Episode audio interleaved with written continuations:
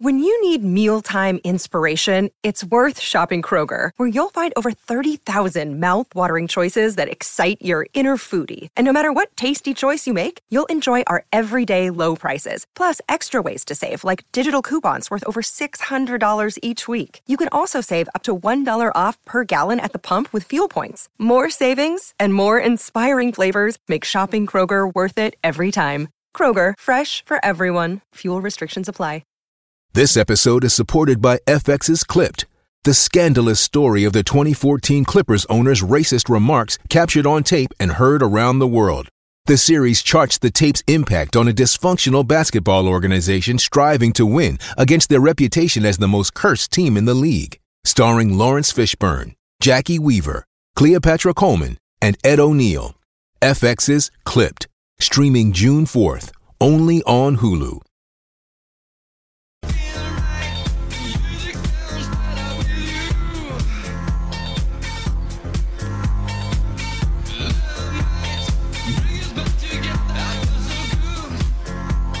Dwayne's World with Dwayne Russell. Hello and welcome to Dwayne's World. Great to have your company wherever you might be listening around the planet. It's midday madness time. You call, you get on. That's the midday madness promise. Your calls for the next two hours on this number 1300 736 736. 1300 736 736. That's the number for midday madness for the next couple of hours. Your calls on that open line. Send through your text as well, but it's Talkback Radio. Rather have a chat to you and plenty to get to in the opening hour of the program. If you want to send through a text, it's 0433 98 11 16. That's brought to us by 40 Winks and Tempur, the all new Tempur, T E M P U R. Tempur, Tempur's most adaptive mattress ever, is here. The Tempur Pro, mattresses like no other.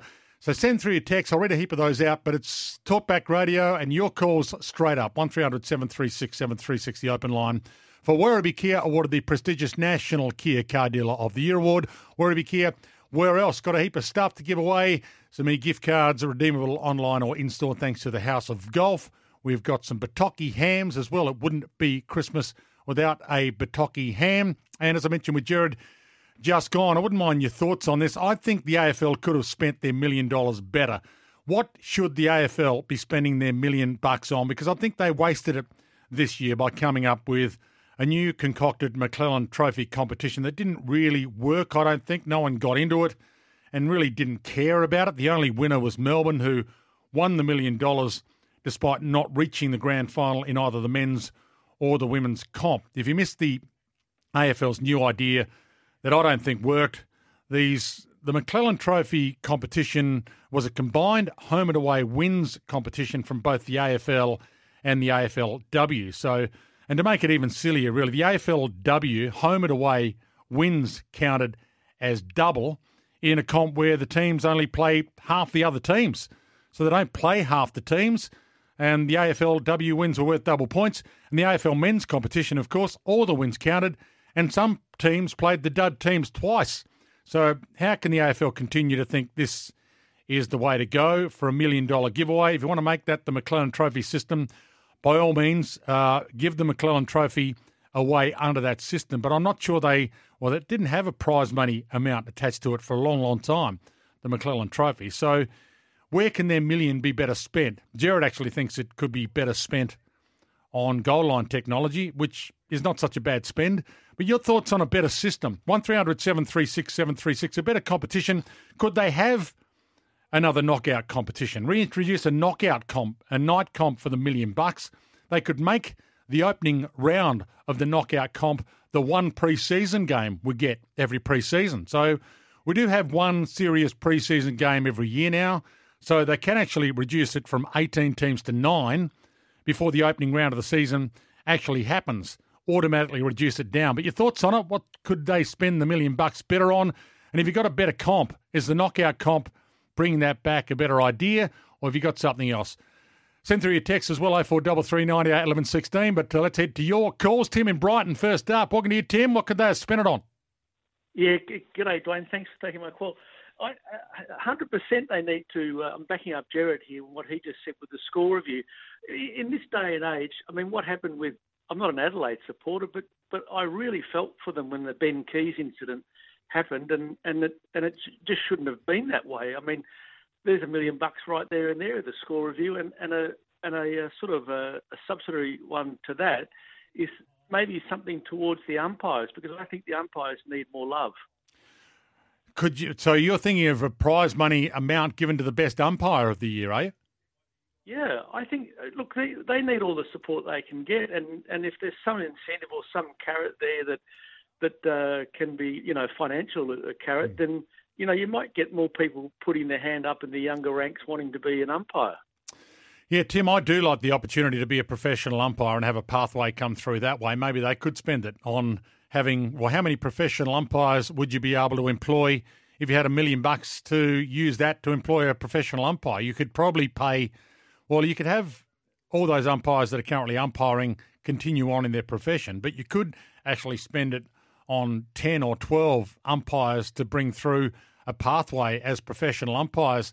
Tim, you're probably not um, so off the money there when it comes to that idea, even though I certainly didn't think the umpiring would be one. Hey, great to have you call in Brighton. Thanks for kicking us off. And we've got something for you, a few things to give away, including a family pass to the BBL Melbourne Stars game on Wednesday, December 13 at the MCG. That's coming your way.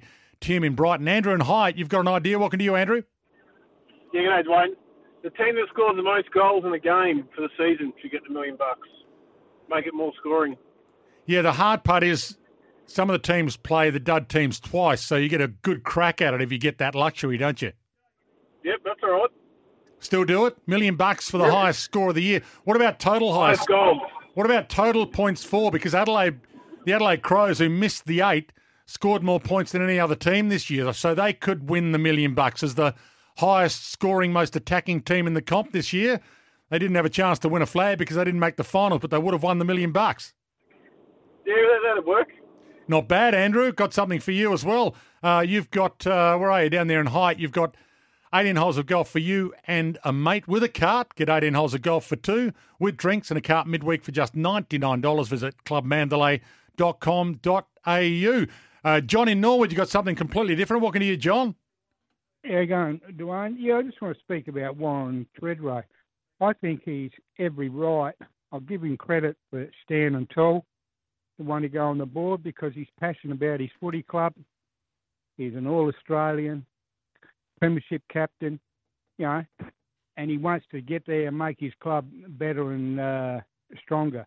So I just take my hats off for him to stand and tall to try and get on the board, and I just hope the members uh, vote in his favour. I think he's go on. I'll let you finish your point. Yeah, go on. No, I think it's great that he's going to stand as well. I wasn't aware that he's going to stand, but that is confirmed, is it? He will be standing for the board now? Yes, yes, yes. He's put his name up to the members' vote. Yes, yeah. It's in today's paper. Yeah. And I and I don't agree with everything Warren said, everything Warren's done, but I think it is good to have someone like Warren Tredrea who is an icon of the football club. He's one of their all-time greats. If not, you could argue he's the greatest player they've had. He's the premiership captain John. So he needs to be heard as well. And if he's got a point, well, getting on the board, he can at least make his point. I think Kochie's done a great job. I think Matthew Richardson's done a great job as well. But I'm also of the belief that people like Warren Tredrea do deserve to have a crack at getting on the board. And if the members vote him in, John, they vote him in. That's the way it should be, shouldn't it? That's right. And uh, like you said, he's got a really good CV. He's been a great. He's one of the greatest captains of the Port Adelaide Football Club. You know, there's a few great ones as well, like mm. Russell Ebert and Co. But he is one of them in the top ten for sure. But yeah. I just think I give the man his mental. I like him. Like you said, sometimes he might go a bit uh, another direction, but mm. at least he's got the honesty to call it as he thinks, and I like uh, guys like that. Yeah, John, great to have you call. I appreciate you jumping on. Didn't know that was the truth, but uh, I'm glad that he's running, having a crack. And yeah, I mean, that's the beauty of this show as well. I don't agree with everything that people come on this radio station and have to say, but it's nice to have a listen to alternative views every now and then. And if he could put his case to his alternative view to the board at the highest level and it gets knocked back, um, and I know that he's not the biggest Ken Hinkley fan out there, but he could have his say on the board, and the rest of the board could say no. Ken Hinkley's our man, but at least there is someone on the board if the, if the members vote him in who've got that who's got that side of the members' thoughts covered. Great to have you called, John. I appreciate you jumping on. Uh, Joel in Yarrawonga, welcome to you, Joel. How you going, Dwayne? Good. That's all right. What are you thinking about Alex Carey opening the batting? Well, it doesn't seem to be working for him where he is now. Joel, I heard Ricky Ponting with Gerard Whateley earlier on. I, I'm not sure. I think there's other contenders to open the batting before Alex Carey, and so probably not is my answer to you. I think Cam Bancroft, even though Cam failed today, didn't make the number of runs that would put pressure on Dave Warner that a lot of people hoped that he'd make. Um, in fact, all three contenders to replace Dave Warner didn't really fire. So, yeah, why why do you think Carey would work as an opener in the Test team? Well, I reckon that um, Marsh and Green are both would both be better at five and six than probably Bancroft opening. Mm. And like Carey's defence is good enough, he could probably average average thirty or thirty five and see the new ball off for Marnus and Smith, which is really the Mm. only role of an opener. So like, I reckon that that would be not bad. Yeah, I heard Ricky, and I, I do agree with him. You don't want to mess with the batting order too much. You don't want to bring. I don't think you bring Marnus up to open. Uh, I think you leave Marnus and Smith in their spots. You just have to find another opener to replace Dave Warner. Now, maybe Dave goes on and plays against Pakistan in all three tests and makes 400s and 250s, and maybe he tells the world that, hey, there's no one else to replace me. I better stick around for West Indies as well, if you like. So they just need someone else to knock the door down, to almost knock him out of his spot. Renshaw made 37. Marcus Harris, two really low scores in the Shield game being played at the moment. Cam Bancroft was out for seven. So, yeah, Candace has got this right at the moment. There's no one knocking the door down that's better than Dave at the moment. Pete in Gladstone Park. Welcome to you, Pete. Hey, Pipe, how you going? Yeah, good. Hey, listen, I want to talk about the Women's Big Bash League. Now, I was watching it last night, and I was saying that if Perth Scorchers had made the final last night, that half their team wouldn't be available because they'd have to go back and, and play for whoever, whatever country they're playing for.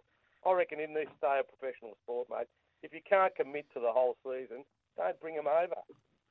It, it's hard with the BBL and the WBBL to, if you put that parameter around the competition, then the, a lot of the stars, international stars, are not going to come here at all. And that's, you'd rather have them for some than have them for none, wouldn't you, Pete? Well, if you're going to make the final and you're, you're going to have half the team that, that's mate got you there, Mm. I don't think that's fair enough. I think you should commit the whole season. Surely in this, this day of professional sport, and they're getting paid for it, they should say, if you can't commit to the whole season, Mm. don't bother. We won't take you. We'll get someone else that can. So the rider on that is if you are that strict about it, and any team could be that strict about it if they wanted to, you might not even make the final. In which case, you know, you don't even draw crowds because you're not winning individual games. Um, losing's not good for you. So, yeah, do you want to be that stubborn, Pete, and lose games? Yeah, I get your point. I'm, I'm, I'm, I'm arguing the point with you, Pete, but a part of me says you're right. It would be damn nice if they could stick around. Maybe the scheduling needed to change, but that's the issue for the BBL as well. Some of the big stars that are available haven't been available for the entire tournament. Hey, great to have you call, Pete in Gladstone Park. We need to take a break. Back to your calls next. Quite a few coming through on the text. What should the AFL be spending the million bucks on? Where could it be better spent? Is there another kind of competition they could have? Could they have a knockout competition where the opening round of the preseason comp or the opening round of the season um, starts with nine teams left after the preseason practice game is round one of the knockout. So you've already reduced it from 18 to nine. Uh, keep your text coming through 0433 98 11 16. Yes, I know what you're saying on the text, and let me read these out. Even though a lot of people will get their back up because it does sound American, but yes, the AFL could have an in season tournament. Last team to lose wins the cash. Uh, that has been suggested on the text. AFL in season tournament. Last team to lose wins the cash. It's not bad. Another one here invest in men's and women's state leagues. Gateway product for fans and talent. Another one here you shouldn't get any trophy for finishing top of the ladder in the AFL or AFLW. It means nothing, just win the Premiership. Well, the McClelland Trophy has always been given to the winner of the uh, the top of the ladder team after the home and away round. So you can still award the McClelland Trophy for that. But is there a place where the million dollars could be better spent. Your calls? Could the AFL come up with a better competition than the McClelland Trophy's new competition where it's combined wins, men's and women's, that wins the million bucks? A few coming through saying there should be an FA Cup style national competition for every premiership team in every league around Australia to have a knockout style competition and the winner at the end gets the million bucks. Wouldn't be bad for local grassroots footy either. Quite a few coming through saying, Dwayne, invest a million bucks into grassroots footy with Tasmania coming into the competition. We need to grow the talent pool. Andrew from Boronia, well, maybe, sorry, from Bundoora.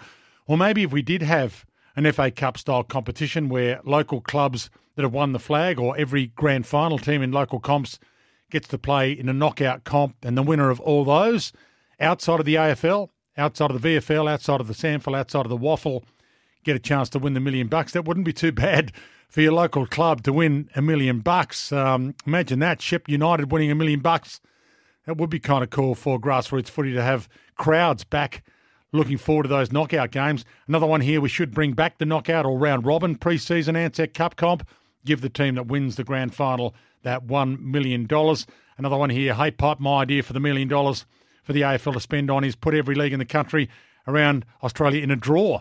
Uh, thanks for that as well. Freddie and Elwood, as we head back to your calls, 1300 736 736 for Midday Madness. Thanks for holding, Freddie. You want to talk some AFLW? Yeah, g'day, Pipe. Apologies for the dropout earlier. It's all right. Um, I think it's about high time the AFLW had some names for their awards. And I think there's no one more fitting for the best and fairest um, than Emma Kearney. Um, winning it in a, in the second year of the game's inception, and eight All Australians across multiple positions just shows her um, consistency um, and growth in the game. It's just um, like nobody else. So we had Nicole Stevenson on yesterday, and uh, we asked her, sorry, Nicole Livingstone on yesterday, and we asked her a few questions about the AFLW and what might happen going forward. I think they are going to name a few awards after stars like Erin Phillips and Daisy Pierce. But uh, yeah, there's a few names that are going to be thrown up for those future awards. Freddie, I'm glad you threw up another one. Nice call. Thanks for holding. Thanks for jumping back on. Tony in Two Wells. What can you, Tony? Good. How Good. Another one we've lost. Tony and Craigie Craigieburn. Welcome to you, Tony. Another Tony on the line. Welcome, Tony. Oh, g'day, Dwayne. How are you, mate? Good. Uh, look, my proposition is uh, Glenn Maxwell. Um, I think he'd be an excellent person to put straight back into that test side. A good second spinner, um, excellent fielder, and middle order batsman. Just your thoughts, please. Yeah, we had a few calls on it yesterday. Uh, he's just been knocking the door down with runs, but do white ball runs equate to getting you up the list of those knocking on the test selector's door? I can't see why not. Sounds like they compartmentalise it a bit too much for my liking either. But uh, I hear what you're saying. And, well, one here, remember Warner, this is on the text, remember Warner didn't start as an opener. Why not try someone like Glenn Maxwell as a test opener? So there you go. There's a thought of getting Warner, getting Maxwell in, but getting him in as a test opener. I'm not sure that'll happen. Well, it won't happen.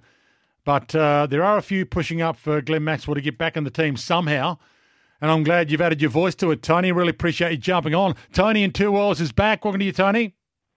Okay, you got me this time? Yeah, got you this time. Yeah, yeah. I was just going to say, like, yeah, with the whole Warren Tredrea, uh, Warren Gary Tredrea thing, he, um, good on him for joining, for you know, trying to get on the board. I haven't been a big fan through the year because I don't like guys criticising while the season's on. But once the season's off, well, then it's gloves off and and I, I, think it's good to be able to vote people in. I'm proud of Kochie the way he's doing stuff, and we're so lucky to have Richard. I didn't think after we had KT we'd get someone as good, but then when I had Bucky Cunningham, I didn't think we'd get someone as good as him either. So yeah. we've been blessed with some really good um, managers, and uh, yeah, so I just hope that uh, the, whatever the people vote, you know, they vote. Uh, uh, Treaders in, well, then he gets the gig and he deserves an opinion. So I just hope he lets Kenny, uh, you know, have a free range for at least one more year, you know. Well, Kevin Sheedy's on the Essendon board. He didn't agree with the appointment of Brad Scott either. And Sheeds is still on the board, and now Sheeds is a fan of Brad Scott. So, uh, yeah, you can turn your opinion around, and Sheeds has done that. And it's okay to have someone on the board who doesn't agree with what the coach is doing at the time. It's okay. Now, how much of it is okay if you're voicing it in the media? Well, Warren's not in the media anymore. So he can voice it at board meetings, and at least his voice then would be heard at the highest level at Port Adelaide, and he doesn't have to voice it in the media to get it heard. I appreciate your call, Tony and Two Wells. I really appreciate you jumping on or jumping back on. Need to take a break for news. A couple of texts on the way to the news.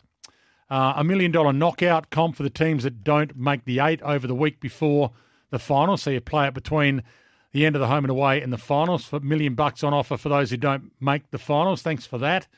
Um, good idea to give clubs a million bucks that they can't spend on the soft cap. Genius. That's from Jake. Yeah, I don't. Unless I don't agree with the AFL's current McClelland Trophy idea as well. By the way, maybe it'll work in time, but I don't think it worked that well this year. No one really got interested in. If you've got a million bucks to spend, you might as well spend it on something that people are 100% invested in. Um, hey, Pipe, my idea for the million bucks is to spend it on um, uh, leading into the grand final. We could have two bowl finals, the two highest finishing interstate teams not involved in the grand final, and the two highest Victorian teams not involved in the grand final. Have the National Bowl and the Victorian Bowl, maybe a bit too American, but half a million each. Thanks for your text at least. It's a different view. I don't agree with it, but nice to have it come through. Another here, invest in the, or why not? Um, well, a couple in the McClelland Trophy is a joke in its current format with the AFLW women only playing 10 of the other 17 teams in the home and away season. Does the AFL uh, D's AFLW team played four of the bottom five teams? Crows played four at the bottom five. Lions only played two at the bottom five. And the Pies didn't play one of the bottom five teams. I've always liked the concept of the award, but it will be a token award until the AFLW comp is a 17 game season with all teams playing each other. Regards, Rick. And I think you're spot on, Rick. That's the weird part about this award. The inequity of the AFL has been talked about a lot this week, but this is unequal in its highest form, the McClelland Trophy system ends with beginnings. Keep your text coming through on that 40 Winks Tempur text 0433 98 11 16. And it's Midday Madness. You call, you get on. Anything in the world of sport you'd like to discuss, 1300 736 736 will get you on in the next half an hour. Uh, Oscar Allen's going to join us after one o'clock. So the new West Coast Eagles co-captain is going to have a chat to us. So looking forward to having a chat to Oscar after one. Um, they did announce yesterday, the West Coast, that Oscar Allen and Liam Duggan – will be co-captains uh, succeeding the retiring Luke Shuey at the West Coast. So we'll talk to Oscar Allen after one. But your calls all the way to one o'clock, one 736 736. And we do have some Bertocchi hams to give away in the next half an hour. It simply wouldn't be Christmas without a Bertocchi ham and some e gift cards, thanks to the House of Golf, to give away your one stop shop for all things golf. So handy in the lead up to Christmas, some e gift cards, thanks to the House of Golf. But you have to jump on the open line, 1300 736 736. Quite a few texts coming through on the cricket as well. Why not open with Green? Well, Jared wants Cam Green into the team, so yeah, it might happen eventually. Uh, one here, um, hey Pipe, put the million dollars into state of origin. Well, that could actually work. Yeah, the players aren't necessarily committed to state of origin right now, but if you put a million bucks on it, at least paid a million for them to play and put a bit of prize money on it for the winner, maybe they would be involved in state of origin. It might be a way of resurrecting it. Anyway, it could be better spent than the way they spent it this year, the AFL. Frank in Noble Park, you got a thought? Welcome to you, Frank.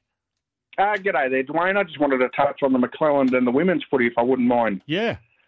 Um, just in relation to the McClelland Trophy, I think it gets a lot of disrespect in regards to the fact that um, people say that it's a nothing trophy. Why not, with the way the AFL is going, bring back reserves and call the, the premiership winner the McClelland Trophy winner? So every AFL team has a team in the reserves comp. So not in the WAFL, not in the SANFL. They all play in the AFL reserves. So you expand what is the VFL. You kick out all the current non-aligned VFL teams, and you just have a, a second seconds comp in essence, Frank. No, but give the VFL back to the local clubs, and they can rebuild also, and bring back some of the old VFL clubs. Like I'm saying, like we used to back in the day when we yeah. used to watch you play, we used to watch the reserve, under 18s reserves yeah. and second, you know, and and give the McClelland Trophy the respect and let the uh, the winner of the AFL second team uh, comp win that. Yeah, the seniors are so important these days. Whether the reserves team finishes top or not is so insignificant these days. And I'm not sure it would have the the cut through of people barracking for their team in the reserves. But you're right, if they put a million bucks up for it, it would be big. But Yeah, back in the when I was playing for Port Adelaide, yeah, it was big if the reserves won the flag or the under 19s won the flag or the under 17s won the flag. But that genie might be out of the bottle, Frank, unfortunately. But I, I don't mind your suggestion of something different, something different to what we've got now, uh, because I think we do need something better than what we've got now myself. Um, a couple on Carey. Alex Carey's technique isn't defensively sound enough to open the batting. Bancroft out early on a green top, but has piled on the runs this season. Deserves his spot. Nathan in Scarborough, given that Bancroft was out for seven today. Um, are there any awards throughout the AFL that is named after players from the first seven years of the comp? I think as much as it is a bit bizarre not having awards named after anyone, the AFLW shouldn't rush to name their awards. And I think that's exactly where Nicole Livingstone was coming from yesterday. Just on Nicole yesterday, she also said this about the AFL women's moving to an 18 aside competition. It's 16 per team on the field now, and it's already congested. I'm not sure 18 is going to work, but she pumped that up yesterday. Your thoughts on this? We had her on the program late yesterday. Didn't really get a chance to take your calls on it. If you're a watcher of the AFLW, would 18 on the field per team work? Or would it just make it even more congested, make it more of a tackle fest, and make it less of a spectacle? Here's Nicole Livingstone yesterday probably more the question is around 16 or 18 on the field, like the men's competition. We are starting to certainly see uh, a maturing of, of, game style, and although there still are a lot of stoppages in the game, uh, it, you know, perhaps it lends itself to, to in the future getting to 18 on the field instead of 16. Wow! So rather than go to back to 14 and open up space, you you think going to 18 is the way to go? Well, particularly when you're playing on the same sort of, and I know I just said that they're all different sizing, mm. but um, they are AFL standard venues, so they're still they're still big grounds. Um, you know, I look at other women's sport like WBBL that actually bring boundaries in and things like that. I don't think our players want to, to do that, but um, certainly if we can keep the congestion down, you know, something for Laura Kane to look at, and I know she is looking at it in the future years. You know, what does it look like if the congestion's in a good spot? you know, could you bring uh, 18 onto the field? Nicole Livingstone yesterday. I know the girls want equality with the men's game. I get that, but I'm not sure about going from 16 to 18 and congesting it even more. I'd reduce it to 14, to be honest. Shouldn't be the McClelland Trophy winners, should oh, Making two grand finals? Don't bring that up. Jeez. We, we're flat as a biscuit about it, to be honest. Like, so, yeah, we're, we're in two grand finals, and the group that won it didn't get didn't get to a prelim. So uh, but it, look, it's it's factored in on the home and away, and we lost by I think it was four points. But yeah, it's uh, a little bit of a sore point for us because it's not just honorary, is it? It's a million. No, it's a million dollars. A long way. Hundred percent. It was uh, you. You got five hundred for the club, and the players shared five hundred, and yeah, that's better than a round of drinks. So um, yeah, we've had a really good year, but we haven't got the million dollars to show for it. But anyway, that's hopefully we can get a premiership, and that'll um, alleviate some of the pain. Greg Swan, CEO of the Brisbane Lions, with Gerard Whateley yesterday talking about the McClelland Trophy system, which he doesn't like. Obviously, a couple of your thoughts coming through on the text as well. Scrap the combined format for the trophy. There needs to be some sort of reward for finishing top of the ladder in both leagues separately. Create a new trophy for the wins comp. The prize money should be a million dollars for each team, but the money shouldn't come or should come from the respective competition, not from the AFL. Uh, thanks for that.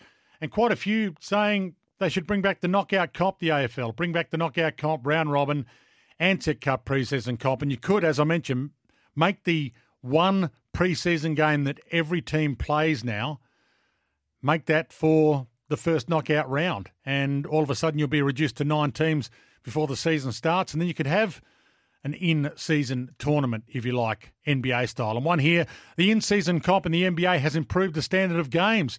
How about something similar in the AFL? Tim, you all I have been watching the NBA this last week, and the commentators have been talking about the in season tournament, and it does add some interest to the games. Thanks for your text. I appreciate all the texts that have come through on it. Um, I think they will give the Premier a million dollars of the knockout comp, I remember the criticism of it by 2013 was teams didn't care. That's why it was scrapped, but they might care more money uh, if there was more money on the line as well, the million bucks. And you're right, there might there might be a bit more of a care factor uh, for it. Um, Dwayne is on the AFLW as well. should they reduce it to 14 players on the field, not extend it to 16, as suggested will happen by Nicole Livingstone yesterday? Um, you are correct, Dwayne. More players will only increase the problem. AFLW players need more time and space to dispose of the ball, then scoring and six, six, six resets will increase. Well, I'm sure you've noticed in the AFLW there's less goals, which means there's less six, six, six resets, which means you can go for half a quarter or almost all of a quarter without players being forced back into positions. And it becomes a rolling ball like the AFL was a few years ago. Uh, Dwayne, 18, no shallow pool of talent as it is. Thanks for that. And women's 18 would work if they gave up prior opportunity when handballing to a teammate. Uh, thanks for that, Ash. Tony and Kew, you got a suggestion? Welcome to you, Tony. Yeah, g'day, uh, Dwayne. Uh, just on that McClelland Trophy um, and listening to Greg Swann, um, the only problem with Greg Swann is the fact that he's actually whinging and whining about the facts of the McClelland Trophy because Brisbane didn't get it. But surely he knew the rules of Hmm. the McClelland Trophy coming into the season. It just sounds as though he's uh, spitting uh, chips over the fact that another club won it, which being Melbourne Football Club won the McClelland Trophy and his club didn't, and he's going on a whinge fest. Yeah, well, he was asked the question, I suppose, by Jared, but uh, he did wade into it. Maybe he does believe it should be changed. Just on on that, before you go, there's one on the text here. Dwayne, six weeks ago, you were all excited about this trophy pipe when it looked like it was coming down to the last round. What's changed for you, Pipe? Swanee from York, Western Australia. You're right, Swanee. On this program two months ago, I said there's a million dollar game coming up in the AFLW. Will you watch it when it does come about? And I did throw this up in October, and no one, everyone said they won't be interested in it. They won't watch the AFLW, even if it's a million dollar game. So, yeah, I was excited about it a couple of months ago. I thought that there might be a hope that people might tune into the thought that a Brisbane Melbourne game, second last round of the AFLW, might draw a crowd because there was a million bucks on the end of it. And everyone called and said they won't be interested in it anyway. So maybe we just do need a different format, Tony. So maybe Greg Swann rattling that cage might actually lead us down a track to get a better format. Have you got a better format? I reckon that there will be definitely a better format. That certainly I have no issue with Greg Swann or anybody else for that matter. But I just thought it was a bit rich that Greg Swann Hmm. was whinging and whining and moaning about the fact that the poor old Brisbane Lions didn't win the trophy, and then he was worrying about the rules after the event. Yeah, sure, there could be a, a far better format. I think we're all on board as far as that's concerned. Be interesting to see what the AFL come up with for next season. Great to have you called, Tony. Really appreciate you jumping on. We've got a e-gift card redeemable online or in-store thanks to the House of Golf coming your way, your one-stop shop for all things golf. Or if you're uh, a big ham eater, hold the line. You can grab yourself a Bertocchi ham instead. It simply wouldn't be Christmas without a Bertocchi ham. The choice is yours. Need to take a break, couple of texts, and more of your calls after the break. Oscar Allen to join us from the West Coast Eagles, their new co-captain, after one o'clock. Uh, Dwayne, give the million to the team that got screwed by the worst umpire decision of the season, i.e., Adelaide. Even though I'm a Port supporter, that's from Craig. Another one here. The problem is that women can't kick far enough to spread a zone out like the men can. Add two more players, and that zone is even more congested. And I agree with you on that. Another one here. If they really want to kill women's footy as a spectator sport, then putting more players on the ground will do it. They actually need less players, 14 or 15, and a smaller ground. And I agree with that. Dwayne, the women's game will not be more aesthetically pleasing until they can string together more kick mark sequences. At the moment, they struggle to get over a two kick mark sequence in a row. Hitting targets and converting goals is the key improving uh, criteria for the AFLW. Thanks for that, Scott, as well. Keep your text coming through. Straight back to your calls and your text for Midday Madness. Peter and Essendon, thanks for holding. Peter, welcome to you. Oh, yes, good afternoon, Dwayne. Dwayne, this has been brought up. The women's grand final is going to be at uh, the Carlton home ground, correct? Correct? And 13,000? Correct?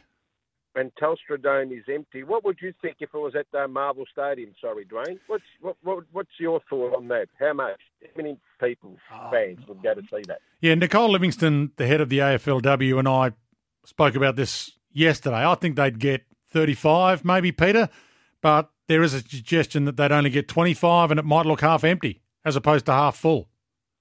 Yeah, but still, um, I thought it was the fans' game. Um, what I'm picking up head office, different faces, but the same mentality, Dwayne. That's what concerns me. Um, you would thought that the new CEO and and I forget her name now, and yeah, it's the same mentality. It's the people's game. They keep saying that, but then they lock them out. I don't, I don't understand that. They've got an empty stadium that they've spent a lot of money on. Give the fans an opportunity to watch the game. Simple. Peter, I agree with you. They should have taken the chance. They've got to back their comp in to get more than 25,000. Back it in that you get 35 to 40. At the moment, you're getting half what you would have got at Marvel Stadium. You'll get 13,000 max at Ikon Park. The capacity of Ikon Park was 20,000 plus, but since Carlton has built its new training centre, it's reduced to 13. It's not enough for a women's grand final. I asked Nicole yesterday why it's not at Marvel, why the AFL didn't back their comp in and keep Marvel free. Here was her answer. So we, uh, before the season started, we uh, announced all of the venues that we had on hold across the nation for the grand final. Marvel is obviously a multi-purpose venue, as uh, is most of the venues, the big venues around the nation that kick into cricket mode as well. So many of them have uh, wickets in them. Marvel's just come off uh, Paul McCartney, a whole heap of concerts, and they've just had motocross on there as well. So it's certainly not fit for our AFLW grand final at the moment from a turf point of view. And Princes Park is looking a treat, so we'll we'll get close to thirteen thousand in there on Sunday, and uh, that's actually you know it's it's going to be a really great uh, atmosphere for our players to be able to to play to a full house. Nicole yesterday. So you can read between the lines if you like, but I'm agreeing with you, Peter. It's not right. The AFL should have kept Marvel Stadium free, and it sounds to me like they were they preferred to keep it available for the money making events, Big Bash, Paul McCartney, motocross, money making events for the venue that the AFL own, as opposed to keeping it available for an event that probably wouldn't have made much money a 25 to 30,000 crowd for an AFLW final, if it was held in Victoria, of course. There was a chance that Geelong were going to be able to host it at GMHBA Stadium. There was a chance that the grand final would be held interstate, and then Marvel would have been kept free at the detriment of booking Paul McCartney or booking the motocross. But surely that investment in the women's game would have been worthwhile. I think it would have been anyway. I would have, I would hope the AFL keeps it free next year, Marvel Stadium, and keep it free, and then back the girls in to be able to pull a crowd of 35,000 and it won't look half empty. Great to have you call, Peter. Nice to have the discussion with you. Really appreciate it. Um, and a couple, couple of texts coming through just on the AFLW as well. Um, Pipe, I think the women's game will improve when the umpires start paying holding the ball. Officiate it a bit more like the men's game, and it'll speed up. It's a real problem at the moment. Chris in Bateman's Bay. I asked Nicole that yesterday, and I spoke about it Monday. The worst part about the Geelong Brisbane game was the umpires, like the AFL men's game, have this put the whistle away mentality. They paid one free kick in the last quarter of that game, 20 odd for the game, 20 plus for the game, and one in the last quarter because they didn't pay the free kicks early in the quarter to Brisbane or late in the quarter for throws that should have gone Geelong's way. So I'm agreeing with you it'll be a lot better when the umpires pay in the back and holding the ball. Always great to have your company for Dwayne's. Well, we'll head back to your calls on that open line brought to us by Werribee very shortly. If you want to jump on the line now, by all means do it. 1300 736 736 and we'll come to you. It's Midday Madness. You call, you get on. That's the Midday Madness promise. That number 1300 736 736. Anything in the world of sport you'd like to discuss, we'll get you on. The number brought to us by Werribee Kia, awarded the prestigious National Kia Car Dealer of the Year award. Werribee Kia where else? Oscar Allen's been good enough to join me as well before we head back to your calls. New West Coast co captain. Uh, after the West Coast announced yesterday, Oscar and Liam Duggan will co captain, succeeding uh, the departing Luke Shuey. Welcome to you, Oscar, and congratulations. Thank you very much. Yeah, thanks for having me. It's uh, it's a really great honour, but you deserve it. You've had an outstanding career. It's not hundred games old yet, but you're really starting to grow it as a, as a player. Um, is going to be great for you. Yeah, thank you. I'm, I'm really looking forward to the opportunity. Obviously, we're in a an interesting position as a footy club. Um, we obviously need to get better in, in a lot of aspects on and off field. So uh, it's a really exciting time for, for both Duggan and myself. You've been a bit part player in their rise anyway, but uh, this is it's your club now to take forward. And Um, how much leadership have you done during your junior career? Is this a natural thing to you? Yeah, it's probably something that um, both my parents were teachers, so they always got me into doing public speaking and, and being involved with the group. So throughout junior footy, um, I was I was captain of our cult side and the state team, um, and then in high school I was head boy as well. So I, I kind of have become accustomed to speaking in front of groups of people, and um, in leadership, that's something you need to be pretty comfortable with doing. And uh, thankfully, due to my upbringing, it, it's always something I've had a pretty keen interest in, and and the footy club has, has really facilitated my growth in that area as well. What style of captain will you be? it's a good one. I got asked yesterday uh, that question, and Shannon Hurn famously said a premiership captain, um, and then went on to do that. So, look, I love to say that that would be the case, and that's obviously the dream and the goal. But um, I want to be a good on-field leader, someone that leads by example, and and hopefully a successful captain. So, someone that the playing group can relate to, and and yeah, hopefully bring about some success for this group and bring the footy club back to, to where we want to be near the top of the ladder. And a lot of the hard work as captain will be done when we don't see it. It'll be outside of the playing arena, outside of training. There'll be a lot of you know meetings and catching up with players unofficially, phone calls, all that kind of stuff. Is that the kind of stuff off field you enjoy doing too?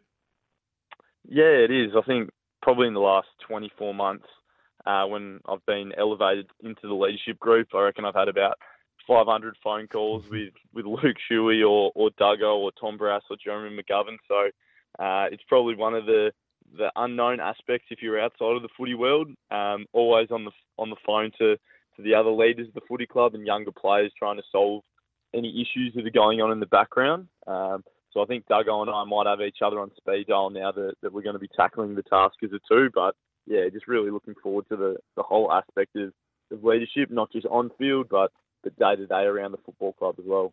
It feels like the club's felt down. You've looked down. You've looked as if the media want to bring you down, and it's us against them. How how much is the enjoyment factor there right now for you? Has it been hard the last couple of years?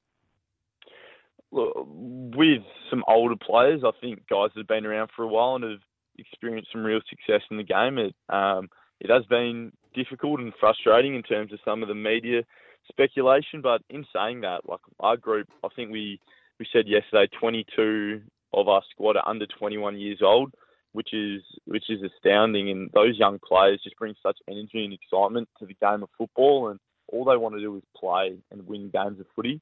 So they just bring so much youthful exuberance to to the group, and they really inspire us to want to be better and, and achieve success with them. So um, although there's a lot of noise externally, I think everybody in their football career will experience that at some point. So we just want to get back to, to playing good games of footy and being a competitive football side and, and making our supporters proud. Do you think it can turn quickly, Oscar? Yeah, I do. I think you've always got to have that, that belief. And I think with some of the young talent we've brought in, as well as some of the, the veterans and senior players that we've got, they've still got a really high level of talent and ability on field. So just being able to merge the two of those, I think um, the margins aren't never as big as, as what you think they are. So we've just got to really strip back and, and get better in every area. Like there's no specific, we're just getting fitter or we're just working on our skills. Um, we need to improve in all facets of the game. And, and that's a great challenge and, and one that we're going to approach head on. So, what's your aim this year? I'm not going to ask you whether you're aiming to make the eight or uh, to put a number on it, but have you got a list of goals on the whiteboard that you want to achieve? Look, we probably haven't got to, to that so far as to having some, some overall outcomes. At the moment, we're just really focusing on nailing the processes. So, training well, training hard, recovering, and just focusing on, on becoming tight and, and really working on our chemistry as a group. I think when you, you look at Collingwood in particular and their rise in the last 24 months. They just seem like such a tight group and one that, that really have a deep level of care and empathy for each other. And, and that's something we're building at the footy club and we have been building for the last year or so. Um, and, and that's something I think holds you in good stead and, and allows you, when the pressure's on, to, to be able to perform strongly in big games. And by all means, tell me I'm wrong, but it, it, I presume you've got a bit to work with in the improvement area because it feels like some of your standards may have slipped a little to what you would aspire to have this year. Yeah, look, I think it was probably something that uh, in years gone by we hadn't addressed. And I think last year we were we were pretty open in addressing that things needed change, and there's often a lag effect with these things. So maybe some of the the things we let slip in the past didn't really come to fruition until recently. And I think we've in the last 12 to 18 months put in some really good processes to make sure as a football club we're as elite as we can be in, in all areas, whether it's performance, recovery, reviewing games. And and that's going to take a while to implement and really have an effect. But um, myself and Liam have a strong belief that over the period of time that will have a massive effect on improving us long term. And um, I mean, it's a it's a simple game. We want to be competitive and we want to win as many games as we can. So we're going to do everything we can to get back to that point. Um, and yeah, just looking forward to the challenges ahead. And how good do you think your youth is? Because you do have quite a few young players on your list. You've just added Harley Reid, the best young player in the in the land. Yeah, like he obviously Harley's going to be the big one that that everyone will talk about. But I think we've got some really good talent with some of the other players we picked up in in the draft. Obviously, we got um, young Archer Reid, who's a key forward with a lot of scope.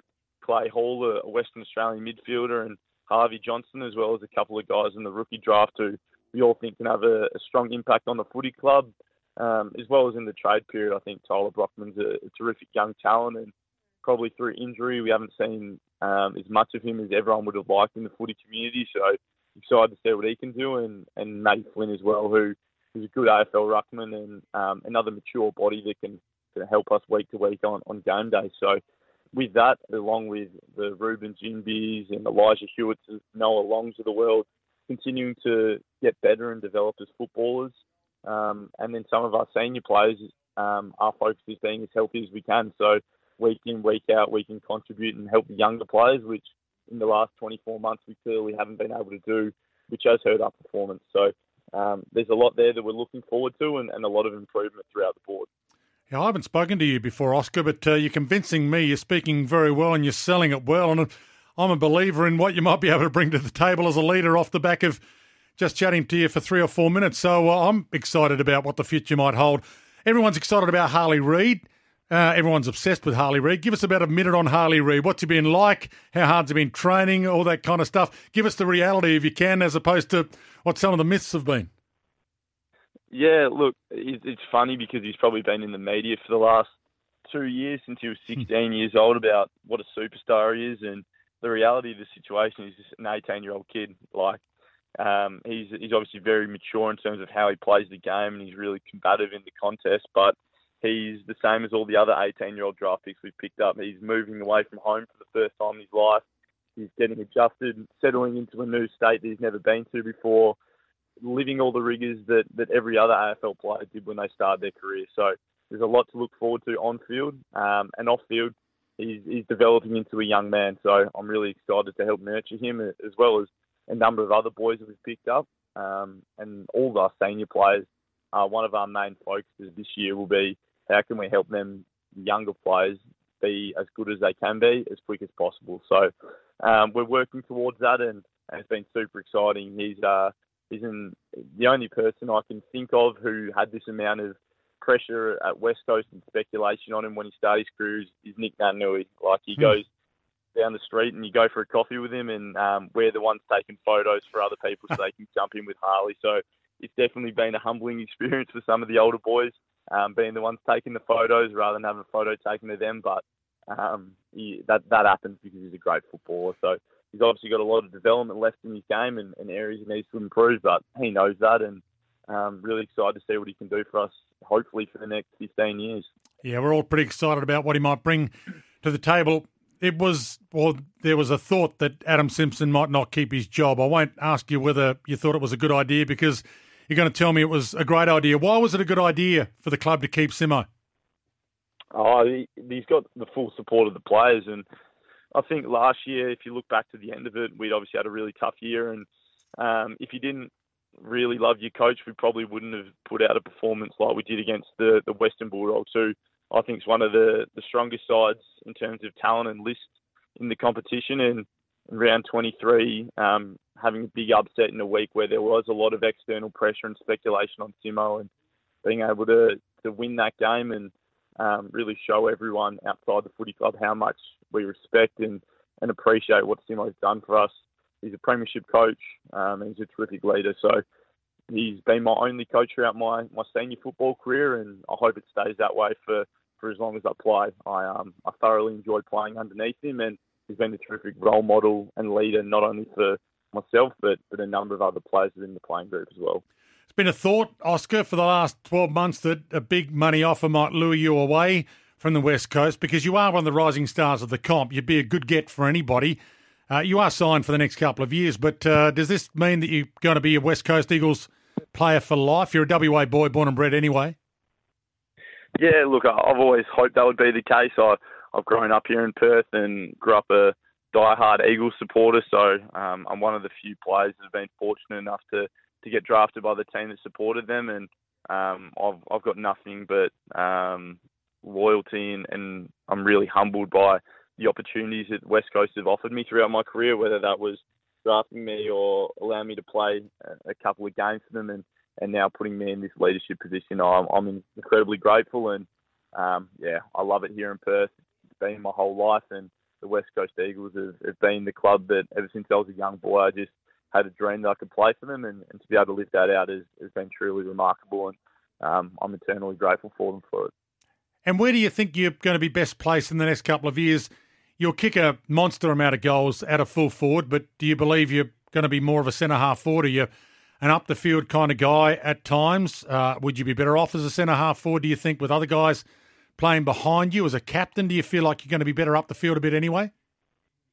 Yeah, it's a good question. I think um, I've been fortunate enough to play with, with Josh Kennedy and Jack Darling, both all Australians and terrific players in their own right. And I've learnt a lot from them, particularly um, how Jack's been able to cover the ground and he's primarily played that higher role. And I think it's something that um, as I continue to develop my aerobic base, it's probably one of my strengths on field, allowing me to play higher up the ground and, and impact the game in, in other ways. Obviously, hitting the scoreboard as a forward is nice, but there's definitely other ways you can impact the game. So balancing that with um, with what JK was all about, which is just being um, clinical in front of goal and, and really making those big moments yours when your team needs it. So uh, I enjoy playing both positions um, and playing with Jack. It's something naturally where we can we can swap over, and it's almost an an unsaid thing. We just look at each other, give each other a look, and and understand that one of us is going to play high for the next five or ten minutes. And I think when you have that that chemistry in a forward line, it makes it harder for you to be able to be defended, um, and probably allows you both to be to be more clinical and, and effective on game day. And not full back anymore. Yeah, hopefully not. I, I, know I went there a couple of times last year, and it unfortunately was was generally when uh, we weren't going so well. So um, it's not funny, but a couple of the the milestone uh, videos of Tex kicking ten and Charlie kicking ten, it was um it wasn't great to see me as the bloke manned up on them. Uh, but it's something that throughout my career, particularly early on, that that versatility um, probably helped me get a game like I wouldn't have played if I was just a forward.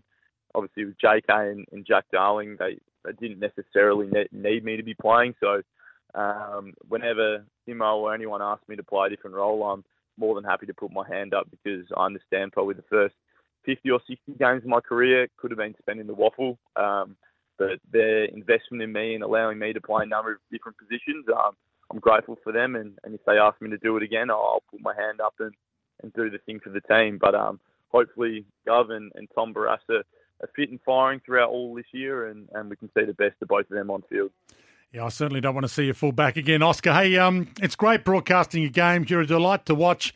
You're even better to talk to, uh, which is saying something because you were one of the best players in the comp when you're in full flight. Good luck with it. I'll, I'll be honest, I haven't ever been a big fan of co-captaincy, but the Sydney Swans have made me look a fool occasionally when they've made it work. So I don't think it worked for Port. How's it going to work for you and Liam? Have you spoken about how it will work? Yeah, it's probably something that's ongoing. We only found out yesterday morning that that would be the case, but but Liam and I, are, I think it's a good place to start with. We're great mates. Um, we support each other, and we've gone through a similar leadership journey at the football club where um, we've put, been put in the same leadership development programs and, have done similar work offsite to keep improving our, our leadership skills and being able to lead a group. So um, I think us playing different positions as well is, is really useful. We have different perspectives on the game, so obviously me ahead of the footy, and then uh, Duggo behind or around the ball. So I think that's a good place to start, and it will take time for us to work it out. But I'm incredibly confident um, with the, the quality of man that, that Duggo is. Anyone that knows him, he's one of the great fellas. He's incredibly um, empathetic to everyone in the playing group and, and someone who's an honour to work with and, and play alongside. So uh, we haven't gone through the minute details of it yet, but um, I'm, I'm very certain it's going to be effective and, and hopefully help us uh, be as competitive as quickly as possible. And he's three years older than you anyway, so you'll be solo captain one day. Yeah, we'll have to wait and see. There's a, there's a lot of great young leaders of the footy club coming through as well, so maybe one of them might overtake me by the time that that Duggo decides he no longer wants to uh, have the captaincy reign. So we just have to wait and see. Great to have a chat to you, Oscar. Good luck. Can't wait to see you in action. Yeah, beautiful. Thank you very much. Have a nice day. Oscar Allen, new West Coast Eagles co-captain, and how good was he? That was fun having a chat with Oscar Allen. It's there on the podcast. If you just missed it, we're going to get an update from the Australian Open Golf very shortly, so stick around for that. And Australian Cricketers Association CEO Todd Greenberg to join us in the next hour, along with NBL CEO David Stevenson. So a big show still to come. We've got some Bertocchi hams to give away as well. If you want to jump on the line, 1300 736 736 as we continue Midday Madness. Some Bertocchi hams to give away. It simply wouldn't be Christmas without a Bertocchi ham. couple of texts that have come through. Uh, my God, Dwayne, how good does Oscar Allen speak? They're in good hands. Another one that's from Jesse. Another one here, like you, Dwayno. I haven't heard much from Oscar before, but after hearing him, I think the West Coast have nailed their choice, appointing him as one of their skippers. Yeah, I've never been a fan of co-captains. I know the Sydney Swans have made it work. I don't think it worked at Port. Has it been good for Richmond or not? Probably hasn't worked at Richmond either.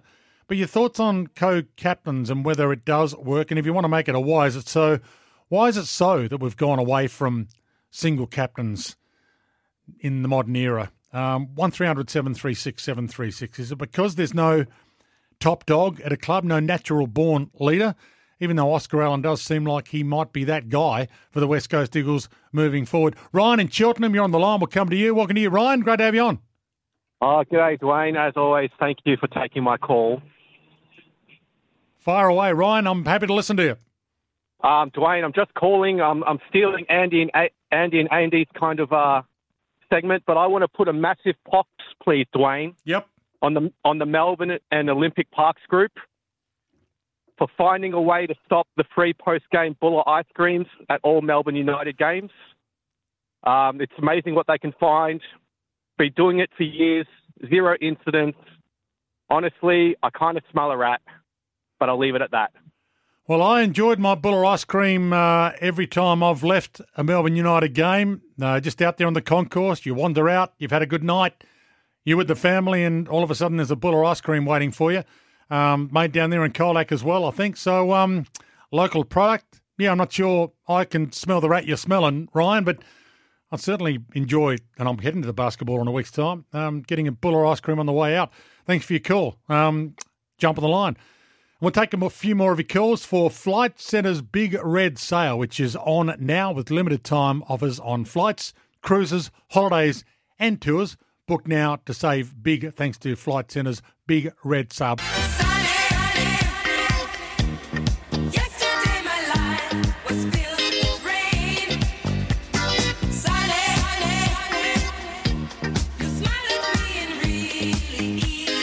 Is that, is that Boney M, Mayrod? Think they're coming to the Palais. I think that the Palais not too far, and I think they might already be sold out. Might get you to play some Devo shortly as well. Devo's at the Palais coming up. A couple of big uh, acts from overseas coming to the Palais.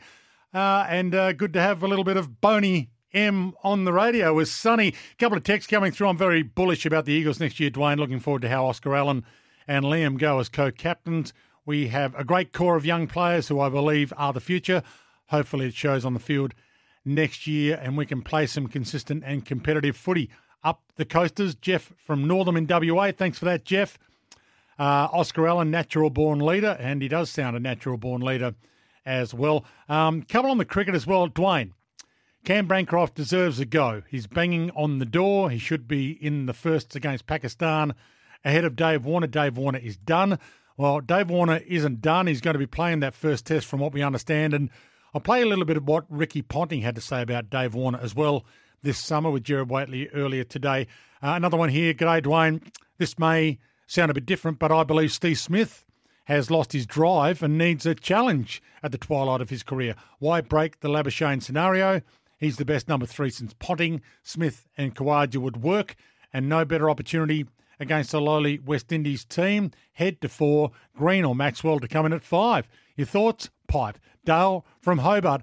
I don't think they'll change the team too much myself, but maybe I'm wrong, Dale. I don't think they'll be making too many changes. I don't see Dave Warner anywhere but opening the batting in that first test against Pakistan. And I don't see Dave Warner anywhere bar opening the batting in the first in the third test against Pakistan at the SCG either. Some news just in, by the way, in the world of AFL. The AFLW Premiership Cup presenters have been announced ahead of Sunday's grand final.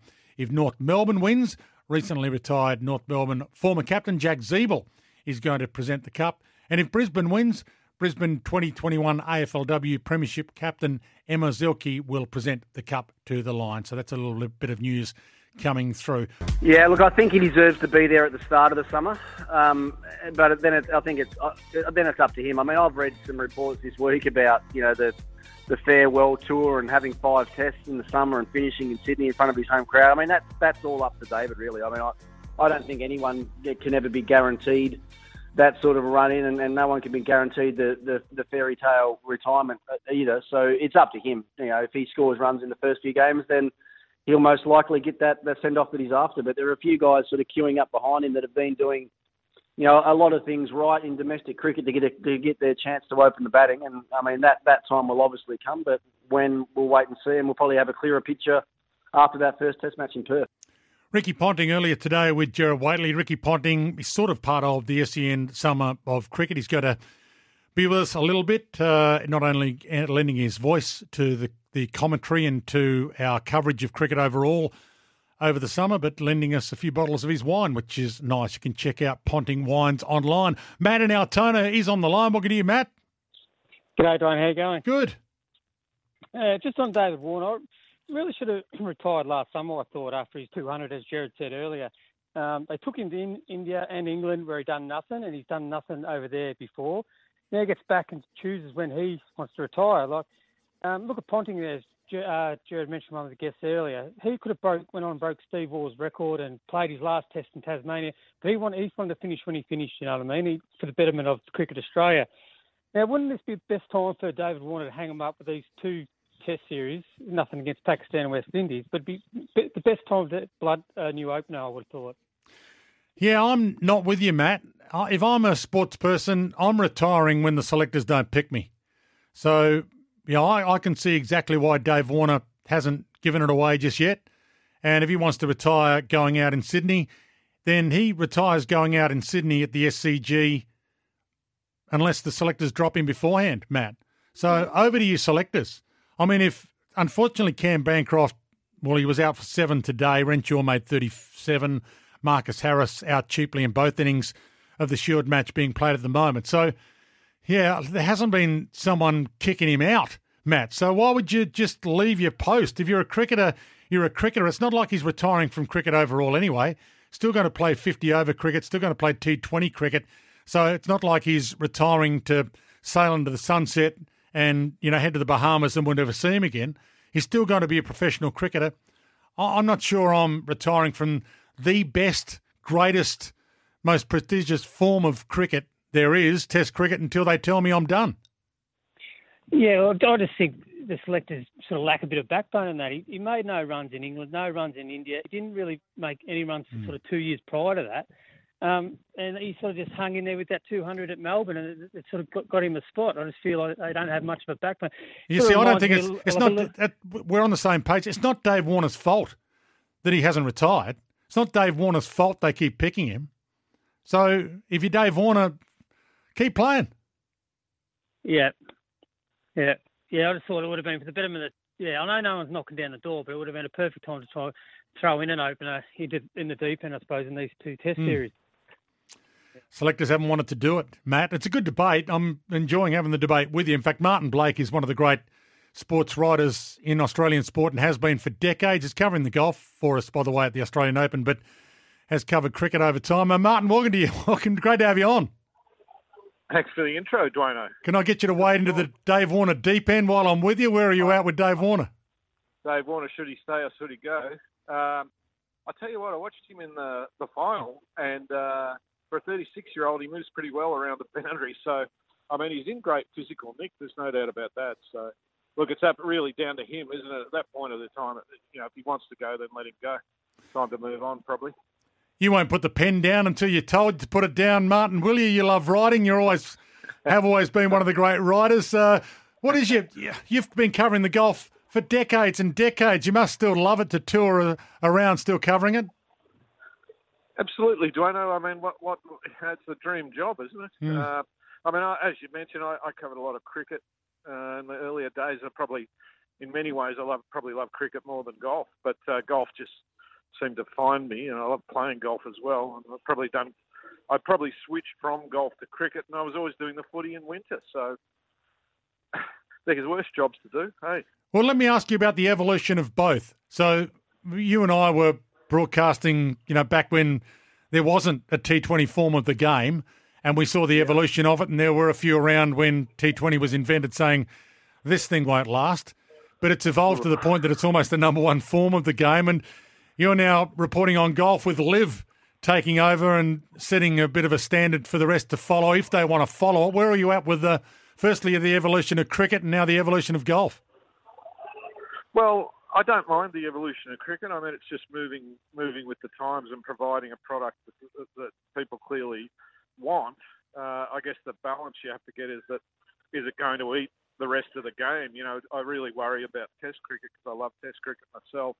And to be honest, you know, if if there, if there are only two or three or four Test cricket teams in the world, that'd probably be okay, wouldn't it? Uh, Hmm. You know, th- there's a lot of countries that don't seem to care about it that much. So, uh, so with cricket, I think it's what what you see, what you get. With the, the comparison with golf is pretty uh, valid, I think, because you know what they're doing with Liv is is probably a, uh, very similar to the IPL concept in many ways. It's it's the entertainment package and that kind of thing, and it's trying to hit in on some of the you know trying to probably hit in on some of the more boring aspects of, of golf and taking that away. You know, let them play in shorts, let them play only three rounds, so it's a shorter concept. You know, they're, they're zeroing in on some of the, what, what I suppose they think would be the weaknesses of traditional golf. So I think it's all uh, grist for the mill, Blaine. I think it just it'll sort itself out over a period of time. I hope that the uh, warring factions will will come together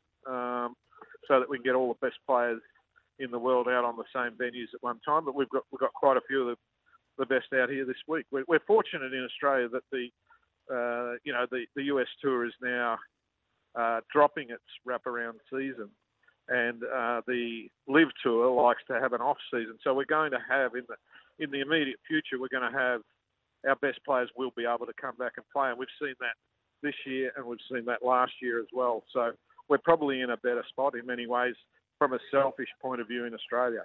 So uh, before we talk about the Australian Open men's and women's side of it, uh, when do you think this giant hug between uh, Liv and everyone else who doesn't like Liv, when do you think that giant hug's going to happen and we'll move on?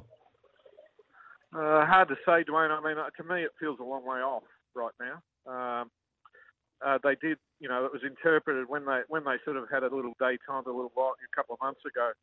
It was kind of interpreted as that they were going to merge, but I, I just sense that that's a long way off myself. So yes, they've dropped their, their their legal suits and stuff for the time being, and they're not screaming at each other. But I, I don't I don't sense that they're necessarily close to uh, making that marriage happen. So uh, I'm thinking that's a few years away yet. So I think we're probably going to see a few years where the game is a bit divided, uh, and then it'll kind of fall into place maybe two or three years down the track. Speaking of the track, uh, how easy is the track at the Australian Open? I think Cam Davis and a few of the others have carved it up in this opening round. Give us the leaderboard and what you've made of the opening day. Uh, the opening day is, is there's two stories to this. There's two venues. One's the Lakes, and then across the road, and where I am is the Australian. The Australian's playing, you know, normal. Uh, it's a relatively tough track. The Lakes is playing soft because it poured rain here yesterday, flooded both courses. So uh, when that happens and the rain goes away, the, the professional players will take advantage. They're they're able to just zero in on the greens and spin the ball back and you know play dartboard golf, so to speak. So uh, all of the good scores today have been at the Lakes by and large, and Cameron Davis is the best of them. He won this Australian Open in 2017 when he was a young guy who no one really knew that well. Uh, he's been over in the States playing. He's won in the States, but he hasn't quite, you know, hit the, the marks that, say, a Cameron Smith has. But Cam Davis is an outstanding player, and he shot 9 under 63. He is the leader of the men's uh, tournament at the Australian Open as we speak, with quite a few players out on the course. I should add, Dwayne, that they, they suspended play at the Lakes about half an hour ago because of heavy rain. They're still playing here at the Australian, but only just. So hopefully that storm has passed through. Uh, Patrick Rodgers from the United States, bit of a journeyman player, eight under. Also at the Lakes, Hayden Hopewell from Perth, young first year pro, very exciting player, 65 today. Also at the Lakes, Grant Forrest from Scotland was the best at the Australian. He shot six under 65. So uh, Min Woo Lee started with a 67, so he's in the mix, the hot guy of the moment. And uh, Cam Smith shot one under. He uh, struggled a little bit today, as he did in Brisbane uh, last week. On the women's side, there's a good story here, Dwayne. Uh, Rachel Lee, 16 years old, amateur from Avondale Golf Club, uh, just north of Sydney. Uh, she has shot six under 67 to lead the Women's Open from Jiyai Shin, who's a major winner from Korea, veteran player who shot five under and Steph Kyriacou's in there at third, Sydney player, Sydney pro at four under. But Rachel Lee uh, is a teenager. Uh, she's in year 10 at high school. Uh, she's in the Golf New South Wales elite programs. Uh, she played a practice round with Jiyai Shin, who's a legend, yesterday, and she said that that was, you know, her hero. Uh, and she's come out and shot uh, 67. Haven't had a chance to speak to her yet. She's just finished, but it's a hell of a thing. I, I, I gathered that she came in and she said her comment was, "Am I leading the Australian Open?" Which is a great thing to have on your resume at such a young age. So she's still at school, did you say? Year ten at high school, and uh, just playing a bit of amateur golf. She won a uh, New South Wales Women's Open qualifier the other day. I think she's won, possibly won a uh, uh, a couple of a couple of the bigger amateur events in the last year or so, but uh, not necessarily totally on the radar. But she's she's certainly going to be on the radar after today. I mean, uh, there's plenty of players still out on the course here at the Australian, and they, uh, the way the weather is, they will come back on at the lakes. If they're not on now, they'll be on fairly soon, I'd imagine. So she may not necessarily hold the lead, but it's going to be hard for them to to shift that. I mean, Minjee Lee's already played and shot three under, so it won't be her. Uh, Gabby, Gabby Ruffels one under. Hannah Green's out on the course, but she's only one under through nine. So you might find a 16-year-old on top of the leaderboard at the end of the day. Can't wait for that story to be written by uh, Martin. That's going to be a ripper. Uh, should she? Well, she's too young for schoolies. They're out, I suppose. She's not missing class today.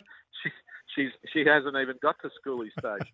uh, yeah, she must be uh, have, have a little leave day today, and uh, obviously it's in her home city, so she she might be able to do doing some homework tonight, Dwayne. There's a few tournaments like this around the world. Not many with the two courses. Do you like it? Uh, logistically, it's quite difficult, Dwayne. I mean, in the ideal world for this event, if you're going to have the, the two, there's actually three tournaments because there's an all abilities uh, tournament as well. I- In an ideal world, it's on a, it's on a course, you know, a golf club that's got uh, two golf courses. So uh, this is really copied from the Vic Open, which has been played for about a decade at the, the 13th Beach Links down at Barwon Heads, and they have two courses there. It's a lot easier when the two courses are just there. Uh, In this instance here, the Lakes and the Australian are about a five-minute uh, cab ride apart, so it's doable, but it, it is difficult. So uh, this is the last year of the contract with uh, Destination New South Wales to have the Open up in Sydney. Um, I, I would hope that Victoria will have a crack at it. Uh, Royal Melbourne's got two courses. Peninsula Kingswood got two courses. I mean, to have it all on the one property would, would be better, to be perfectly honest. Uh, but we make do this week because there aren't many. There aren't that, that many uh, golf clubs in Australia that have got two courses. There's only really a handful. So, uh, and they're not all up to the grade of of necessarily ho- hosting an Australian Open either. So, uh, these two certainly are, uh, but we have to go through the logistic difficulties of trying to get on the uh, the shuttle between the courses, which I'm told has got a few lines of people uh, trying to get on. Uh, you've got that private limo, no doubt, Martin. Uh, you're right. If it's uh, all on the one property, at least the media centre can cater for everybody. Martin, great to have you. If we're lucky, we'll get you for five minutes tomorrow. We'll talk soon. Cheers, Dwayne. Martin Blake joining us from the Australian Open. Always great to have your company for Dwayne's World. A couple of big hours of midday madness. Great to have your company for midday madness. So many texts coming through as well. I'll read a heap of your texts out again very shortly. But let's talk some cricket. Australian cricket might have just had its most successful 12 months on the calendar, or almost of all time. Plenty of cricket to come as well with SEN broadcasting every ball of the summer of cricket, including every test, every BBL game, plus all the white ball games and the tour of New Zealand. So there's plenty coming your way on SEN when it comes to cricket. And Todd Greenberg, Australian Cricketers Association CEO, has been good enough to join me. Todd, welcome back to the program. Great to have you on. Good on you, Dwayne. Nice to chat to you too.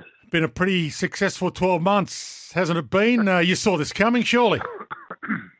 yeah, it's been amazing 12 months. I mean, um, you know, culminated by just the recent one in India. I mean, to see the boys win away from home in that sort of cauldron-like atmosphere caught a lot of people by surprise. And, um, you know, it's sort of been the talk of everywhere I've been in the last few weeks is just how good that performance was. I'm incredibly proud of the players. Quite an amazing bunch, this group. PM given an invite. What's happening to celebrate it? If this was an American team, they'd be at the White House. Uh, what's happening for our team? There hasn't really been a an official celebration. Well, I can tell you this much. I um, I caught up with Mitchell Starc only yesterday, and um, I think he he enjoyed a few beers over there together with his teammates.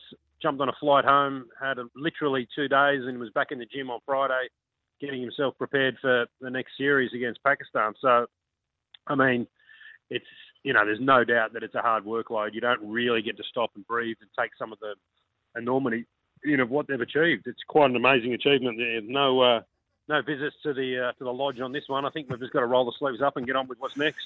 Surely the lodge will invite them at some stage. It does need some sort of commemoration at some stage, doesn't it? This was, or where does it stand? You've been Cricketers Association CEO for a while. Where do you think it stands in the world of Australian cricket achievements? Oh, it's it's remarkable, really. I mean, um, you know, first of all, the win itself in the conditions that favoured the hosts, you know, in front of 100,000 completely all aligned in blue t-shirts for India fans was one of probably the best performances I've witnessed in any sport. And to silence such a packed crowd like that was nothing short of phenomenal. But it comes on the back of what's been an incredible year. Both our men and women brought the Ashes back. Uh, you know, men won the World Championship trophy. Um, you know, I mean, it's just it's an incredible run, and it all credit to the players and equally, you know, the, the staff around the high performance environment. Andrew McDonald and his team deserve enormous credit, but it's the players themselves who've driven that culture uh, under Pat Cummins, and they deserve enormous credit for the way they've played the game and equally the way they're handling themselves away from the field as well. Where were you when Glenn Maxwell was cramping, had back spasms, and it looked like he wouldn't be able to go on? Were you wondering what in the hell is going on? Did you make a phone call to see, you know, what the doctors were saying? How do you approach that?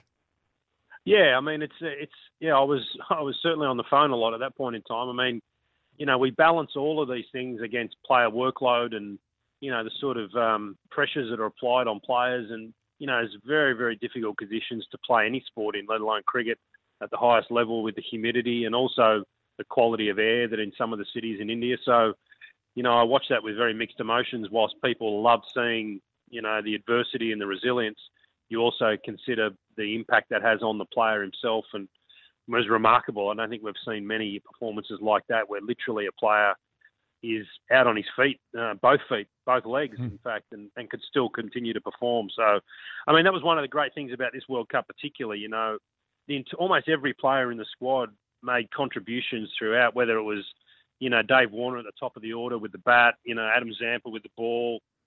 I thought all our quicks were fantastic.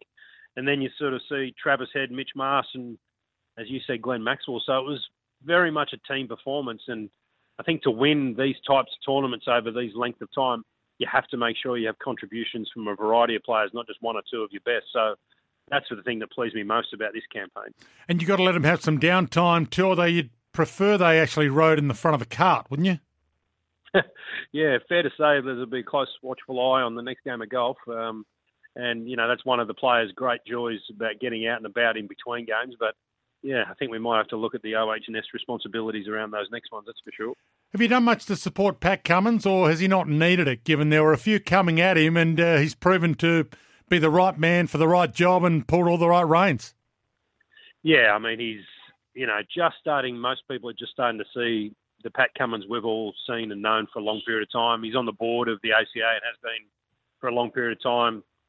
I've got to know him personally as well, and everything you see uh, and everything you hear is first class, but it's exactly what you see away from the cameras as well. Um, and you know, the, the the evolution of professional cricket is also that the captain has surrounded himself with other like-minded individuals, and you know whether that's a senior group of players in the team, but also, as I said before, Andrew McDonald and others, you know, providing great balance for Pat. But you know, he's a high-quality cricketer and he's a high-quality person, and Australia are fortunate to have him leading us. Has he lent on you? Have you spoken to him? And do you think people were unfairly criticising him early? Oh, look, it, you know, one of the things he and I talked about very early in his tenure was that uh, you can expect um, criticism because, you know, there's nothing more certain in our media landscape that they build you up to knock you down. Um, and heroes and villains are well within our landscape. So he knew that going in. You know, he's very circumspect, but he's also very much a, a leader by values, and so he's very much disregards any criticism and is happy to plough on because he knows what's right, and, and he's prepared to stick his neck out for what he believes is right. And you know, I've consistently maintained my support for him and other players who want to have a voice on key issues, and you know that that's what leadership's about. People confuse leadership with popularity. Um, leaders are about having a view, having a position, uh, having good reasoning behind that, and then sticking to it. And nothing better demonstrated than Pat, and you'll continue to see that from him over this summer. And, and again, he's he's got clear beliefs and a set of values, and, and he'll follow them. In a perfect world, our best T20 team plays every T20 international. Our best 50 over team does the same. Our best Test team does the same. Scheduling's an issue, isn't it, when you've got three, four of your best players not available for a T20 tournament? Yeah, no, doubt about that. Um, you know, there's um, every time we play, every, we want our best players, but there's no doubt that the way the schedule, both bilateral series and ICC tournaments, on top of you know private T20 leagues, are now putting great strain and stress onto the structure of the calendar. So I think we've got to have more of a squad mentality than just a team mentality. That's certainly the position of Australian cricket, and you know we've just got to work together. We've tried to got to work smart. We've got to peak at the right times, but yeah, it's it's tricky. Um, there's a, there's a lot that goes into the structure of the schedule. It's um, what you would call an inexact science, but you know, player workloads are hard. I mean, as you've just said, we've had the most amazing period of time, but for most Australian fans sitting here domestically, they're getting ready for the start of the cricket season um, on the back of what's been an incredibly busy period for our players. So we've got to make sure we can get them up for the right periods of time. So, are you agreeing that these T20 matches in India have been scheduled poorly? That we shouldn't have allowed it to go ahead or shouldn't be playing them? Yeah, I mean, in, in a perfect world, you wouldn't be playing. Um, there's no doubt about that. But we're also mindful that the bilateral agreements that sit between countries like ours and India um, have commitments where we help each other on content and broadcasters, and they'll do the same for us. But in a perfect world, if you're asking me whether we want our players playing there straight after a World Cup, the answer is, of course, we don't. We want them to have a good rest. But equally, we're in a model whereby our players continue to play and, and get well remunerated along the way. So that's why I'm suggesting that, you know, squad mentality versus just starting 11 every week. Uh, we have to have some balance and perspective in all those things. Fact or myth, Alex Carey's been knocked around a bit by what happened during the Ashes and the criticism? Yeah, I mean, um, like all of us, he's a human being as well, and he's got his own family issues and his own personal agendas. And, you know, it's not easy uh, being criticised, particularly in the heat of the storm that happened over at Lords this year. So clearly that's had an effect. But he's, a uh, again, a hard worker. He's extremely talented, and I'm expecting to see the best of him this summer. Um, but, you know, this is this is part of the challenge for the the sports fans to look at is they they might see them only as cricketers, but these are human beings. They're husbands and fathers and sons, and you know they have the same challenges that we all do. Um, they're no different. Um, so we've got to make sure we keep supporting them, not just as professional athletes and cricketers, but as people as well. So what have you done to help Alex? Yeah, there's a lot of work that goes in behind the scenes with all of our players, whether they're facing issues around selection or you know we're getting players ready for transition when they they leave the game. So you know we spend a lot of time, what I would say, below the line supporting players. Um, and that's not just conversations with people like myself, it's with professionals, you know, professionals in the industries that can ensure that we put our players in the best mental frame of mind to do their best. Um, and that's ultimately what we have to do. As I said, it's not just about how many runs you score or wickets you take and catches you make. It's actually about helping them away from cricket to find balance and perspective when they're playing, but importantly, conditioning them for when the time comes when they don't play. David Warner's been one of our all-time greats. Will continue to play white ball cricket, and uh, he's been well, an icon in the Test arena. Is there? Do you know what's happening to celebrate him at the SCG in a few weeks' time? Well, I know one thing for Dave, and he's been consistently on this, is the only currency that will be important to him in the next few weeks and months will be runs. And the more runs he can score will give him the opportunity to be in Sydney and get the farewell that he wants. Um, having worked in professional sport for a long time, uh, it's very hard to manufacture fairy tales. So he knows that better than anybody. So his currency is runs, and I'm sure that he'll want to come out in that first test and score as many runs as he can, so he, he can give himself the opportunity to be in Sydney. And that's the most important thing in his mind. And then, if and when that happens, uh, I have no doubt that people will give him the farewell that he so richly deserves. He's been a great servant for Australian cricket. Um, he's been you know, the way he plays the game and the amount of uh, people that will tune in to watch him when he turns up to bat um, speaks volumes. So I hope he has a really great start to his summer and, and we can farewell him the way he should be. And I love your answer, Tom, Tom because um, I think it's a fait accompli that he plays in the first test, even though some people think it's not certain yet. He hasn't been told just yet, but uh, it'll happen. He'll play, he'll open for Australia in the first test, won't he?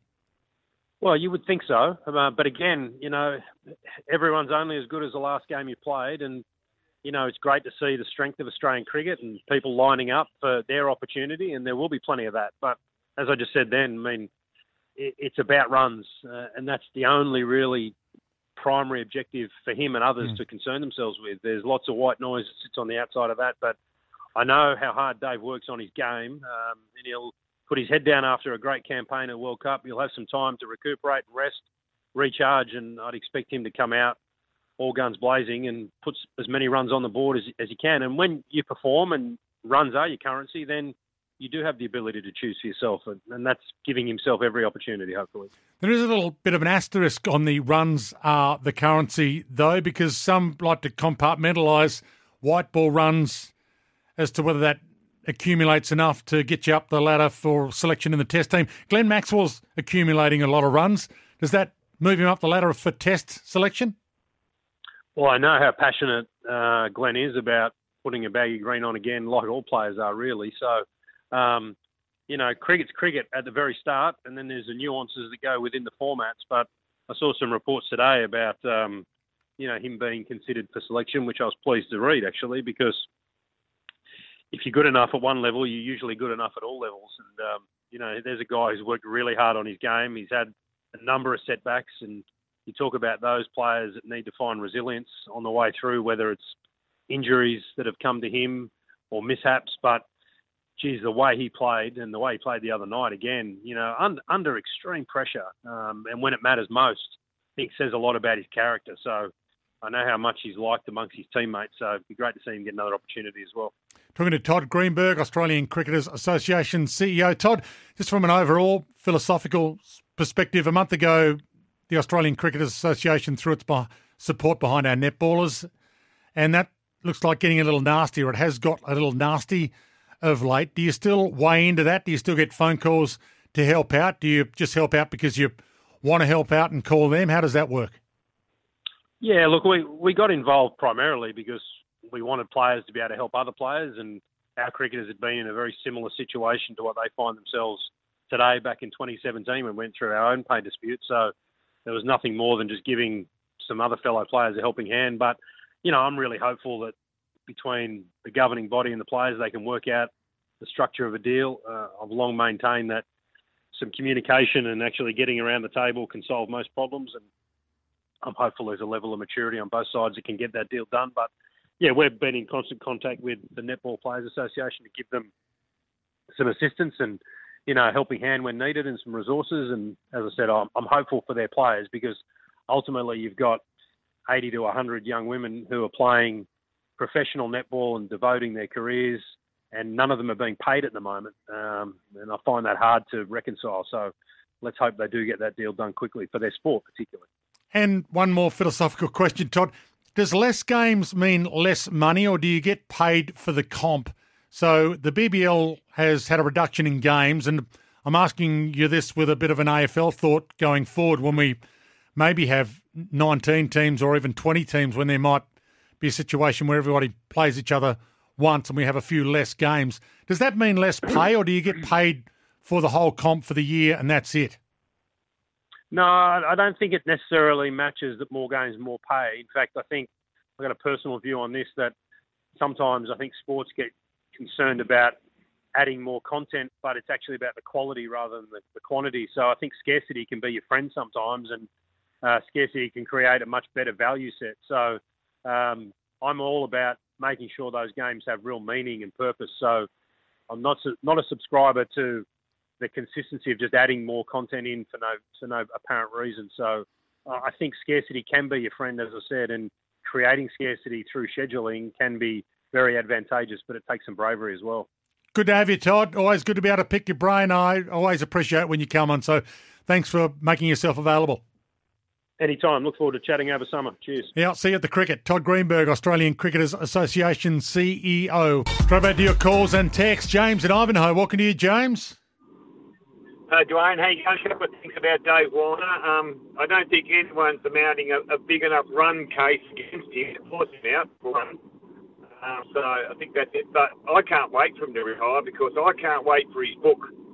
Because bloody oath, there's going to be some people scared when that happens that sandpaper gate. You can't tell me the bowlers couldn't see the ball getting changed. You can't tell. Then one of them became captain. You can't tell me he was the only one, and he's kept his mouth shut.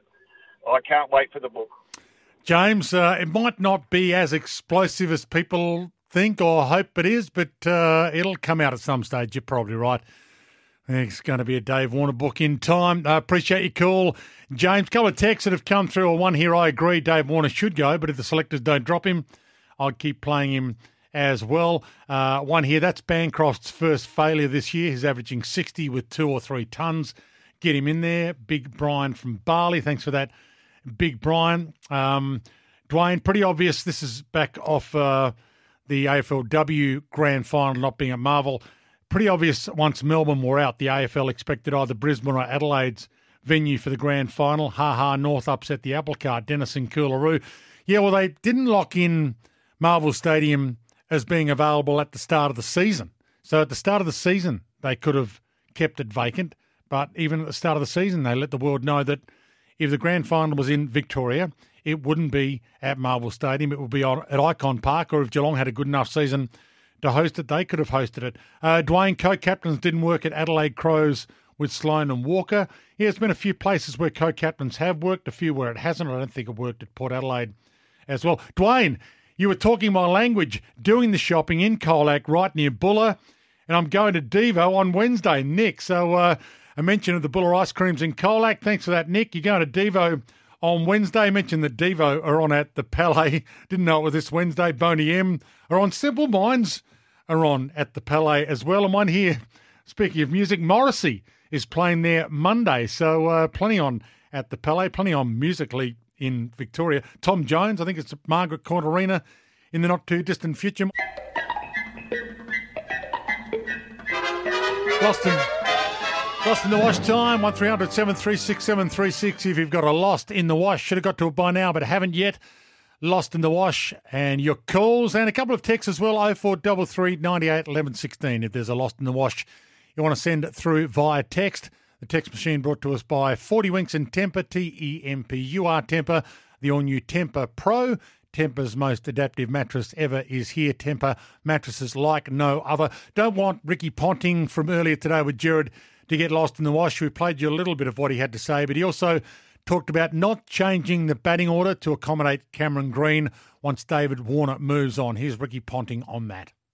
Yeah, it's. A, I mean, I, I see that that sort of question's sort of ramped up, hasn't it? A bit, or that speculation's ramped up a bit the last couple of days with uh, some talk about Marnus potentially potentially going up and opening the batting and trying to find a way to, to get Green back in the side as early as quickly as possible. I I, I actually don't believe in that. I, I think that you know I think Cameron Green might just have to sit back and, and, and bide his time and wait for the opportunity to, to, to come back and you know get a, get a truckload of runs in Shield cricket and sort of force his way back into the into the side because um, it just just to me doesn't feel right that they're almost you know trying to and and if you think and part of the reason why I say that is Labuschagne's been outstanding at number three for Australia. It's a, very much a, a specialist position. Um, if they moved him up, they'd probably have to move Smith up to three. You know, he's always been that that sort of four that four batsman. So it. It, it, it all sounds great in theory, you know, to get one of the, the most talked about and talented young all-rounders back into the side as soon as possible, but create some some potential issues along the way as well. So I, you know, personally, and I, I don't know which way the selectors will go, but personally, I, I would leave the, the batting order where it is and pick one of the specialist openers and give them a crack now. Um, and and unfortunately, that would mean that Green would just have to sit back and wait a while. So, pick one of the specialist openers. Here's Ricky Ponting talking about whether Cam Bancroft is the one he's backing to take over from Dave Warner. I just go on of what's happened um, most recently, and if you, if I look at those three guys, then I, I think it's quite clear that Bancroft's the one that's got the runs on the board, um, as, as to as to say, and and I, I wouldn't be surprised if they, they go that way. But if I if I wind the clock back about six months, it might have been a slightly different order than what it is now as well. So, you know, I think they probably had Harris as the one that would come back in a, a while ago. To me now, it sort of feels like there's a bit more of a groundswell behind Cameron Bancroft being first crack. And where's Cameron Green at for his Test career? Ricky Ponting was able to uh, have a chat about that with Gerard Whateley earlier today too. Are you less sold on Green's Test match batting than you are his bowling? Um, I think probably what I've seen so far. Yeah, I mean, I, I mean, there's no doubt there's a, some talent there. I'm not sure he's really not not some some talent there. There's a lot of talent there. Don't get me wrong. I'm not downplaying how good a cricketer Cameron Green is, but um, yeah, I think he's just probably struggled to find his rhythm and tempo a little bit in the Test match game. We've seen him come out and and look to dominate some attacks early, and he's and he's got out. Was other times we've seen him come in and be really really cautious and, and not look to play hardly any shots at all. So I think it's just a you know we've got to remember with him he's a young man still trying to find his way at, at international level and coming in at number six in the in the batting order is not an easy place to bat either for someone that's batted you know predominantly higher than that through their career. So but I mean, the overall package, it's it's very very appealing, and you know, if you're that you know, that, that tall, we can bowl sort of over 140 k's an hour and get some shape with the with the new ball and the old ball. Then um, yeah, I've, I've really liked what I've seen um, with with his bowling, and I think there's just a few little areas that he's batting with his batting that he's got to work on. Ricky Ponting on Cam Green. The other big story the last 24 hours, 48 hours, well, it's been bubbling for a week or so now, is the pay dispute in netball. So Liz Ellis, one of the all time greats, was on the project. Here's what Liz had to say about the pay dispute. But I think the thing is, the players threatened to boycott, and that's when it, and a legal letter was sent to the players threatening, threatening them with legal action if they didn't turn up. And that's wow. when things got really nasty. I just think, from an ex player's point of view, the governing body shouldn't send letters like that to its current players who are world champions, who've done everything they've been asked to this year. I find this media release that's come out this afternoon with this offer to say, look, we're going to back pay the players, we're going to give them almost everything they want. It's a little bit offensive because the player's biggest uh, bargaining chip is not turning up to work. And Netball Australia is saying, you release that bargaining chip and you go back to work. And we're going to give you almost everything we want. And the stuff that's really sticky, we'll work it out later. Mm. The players are standing strong and saying, actually, no, we want to talk about this revenue share model, this partnership model. And the players are really serious about being, about being custodians of the game. They're not going to send the game broke. They're asking for a partnership model. And that's where the sticking point is. My only concern now is that the relationship is so poisoned between the two mm. parties that we may not end up with any sort of meaningful agreement in the near future. What happens then? Yeah. Look, I, I don't know. And I, I'm wondering if a third party, if the government, if the federal government perhaps has to step in and say, you can't run the sport. I, I don't know. I'm not quite sure where we get to. So, yes, it's become a little poisonous. Netball Australia CEO Kelly Ryan had this to say with Gerard Whateley on the pay dispute damaging the sport. We're not unique. Um, is it ideal? Absolutely not. Will there be a, a potential ripple effect? Potentially, but um, every sport goes through a pay, pay negotiation, and we've seen a number of them this year, and, and none of them really go well. You know, there's a lot of emotion, there's a lot of differing ideas, and, and certainly competing agendas. Um, so every sport goes through it. We are not unique, but we, we, we want to get through it as quick as we possibly can because there is so much more to look forward to for this sport, and that's where we want to spend our energy.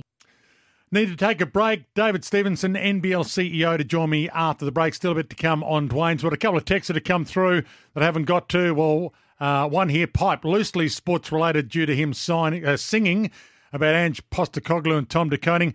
But the Robbie Williams doco, is it worth watching? I'm halfway through and keen to watch the rest tonight. Matt in Gembrook. Well, I find Robbie Williams immensely entertaining.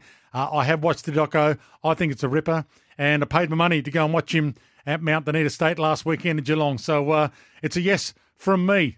Always great to have your company for Dwayne's. Well, thanks to all of you who've taken the time to dial that Werribee Kia open line. 1300 736 736, the number. Can't take any more of your calls now. We've run out of time. A little David Stevenson, NBL CEO, has been good enough to join me to talk some NBL. Great to have your company and great to have the NBL back tonight after a weekend off. Welcome to you, David. Great to have you on. Thanks, Dwayne. Always a pleasure to spend time with you. I appreciate it. I said tonight, but it's really today. New Zealand Adelaide, the early game, uh, so it kicks off again or tips off again. Yeah, five thirty tonight. Seeing uh, a couple a couple of good teams that have bounced back after some, some mixed form over over the uh, course of the season. So we can't wait for that for that game tonight. And Cairns and Brisbane, uh, one that you'll have a close eye on to make sure it doesn't get too volatile. Yes, there's, a, there's definitely a good story there. I think with uh, with Aron Baynes and the situation uh, at the previous time they these two teams played, but again, I think they're all uh, big enough and, and, bold enough. They'll get through a good night. I'm sure it won't uh, be pretty uneventful. Yeah, how how did you see that? All I mean, you dealt with it fairly well, fairly quickly. It did take some investigation, but the footage was there for all to see of uh, the the little push with Aron Baynes. Yeah, look, I think in all these things, it's important to make sure you, you, you cover off your bases by doing your diligence. I mean, you, had to speak to all the players and the coaches, um, and again, I think they're all um, well enough uh, versed on, on, what our rules are and educated, and, and, we've got to stand strong on those things. So a five-game suspension is a pretty significant one, but um, we've got to be clear on, on what those expectations are, and everyone understands them. Is it dangerous having the locker corridor crossover at halftime? Yeah, look, we've definitely um, had a review on our end to say there's some things that we can do differently, and, and we've already implemented a few of those changes. Um, but I think in the nature of some of these venues, when lockers are next to each other, um, there, there, will be some interaction, and, and 99.9% of the times there hasn't been any challenges. So we've got to make sure we consider that. Correct me if I'm wrong, but have you ever had a Friday night triple header before, Perth and Sydney, the late game? Oh, not not that I know of, Dwayne. Certainly not in, in my time. Um, but it's amazing the, the visibility that Lake Perth game gets in uh, kicking off on Australian Eastern at 9:30. Um, people just seem to love it, and so often those that broadcast has actually got more audience than, than sometimes our 7:30 games. Couple of uh, well, there's been a few talking points. I was always amazed when I broadcast the NBL how nasty some of the coaches become in game. I mean, they're at the refs all the time, all game. And well, Chase Buford was a championship winner, so who am I to tell Chase to maybe sit down occasionally? But it did look as if it had toe over the line all over it for mine looking at it uh, for a while. And you've decided to step in as well in that area. Yeah, absolutely. I mean, I've now been in the role six months. I've been to every venue, watched a lot of games. And I just feel like some of the behaviour across all elements of our of our game, both fans and players and coaches and officials towards the referees, just is pushing the boundaries. And I'm a big believer that the game doesn't exist without the referees. They do a fantastic job. Um, they're, they're averaging almost 90% accuracy on their calls, and there's not too many other parts of our games that have 90% accuracy. And so I'm, just going to make it very clear that we'll have zero tolerance for any abusive behaviour towards the referees. And um, people are on notice, they understand the implications of it. And, and if someone crosses that line, and the referees know they've got my full support to take the necessary action. Is that something you are proactive with as NBL CEO? Does Larry Kestelman, he owns it, does he say, hey, David, I don't really like this? Because mean, for a long, long time, we have been told, well, that's just basketball. That's just the way it happens in basketball.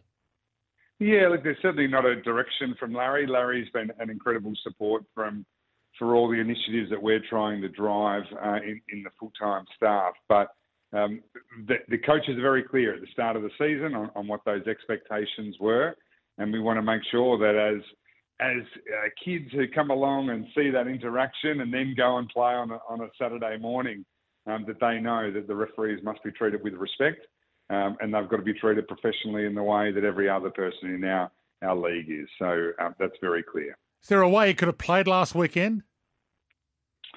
You know, we, we would have loved to have. Uh, I think, as as you know, but maybe not all the listeners uh, may not know, is we do have these mandated breaks from FIBA. Uh, they're usually cleared on the calendar for the national teams to play. Coming off the back of the World Cup, there, were, there was no games for the Boomers, so it was disappointing not to be able to have uh, the, the best and, and brightest players representing their country all playing NBL games. But uh, we need to respect those rules, and, and we're providing that feedback along the way. But all it does is build great anticipation for, for the games kicking off tonight.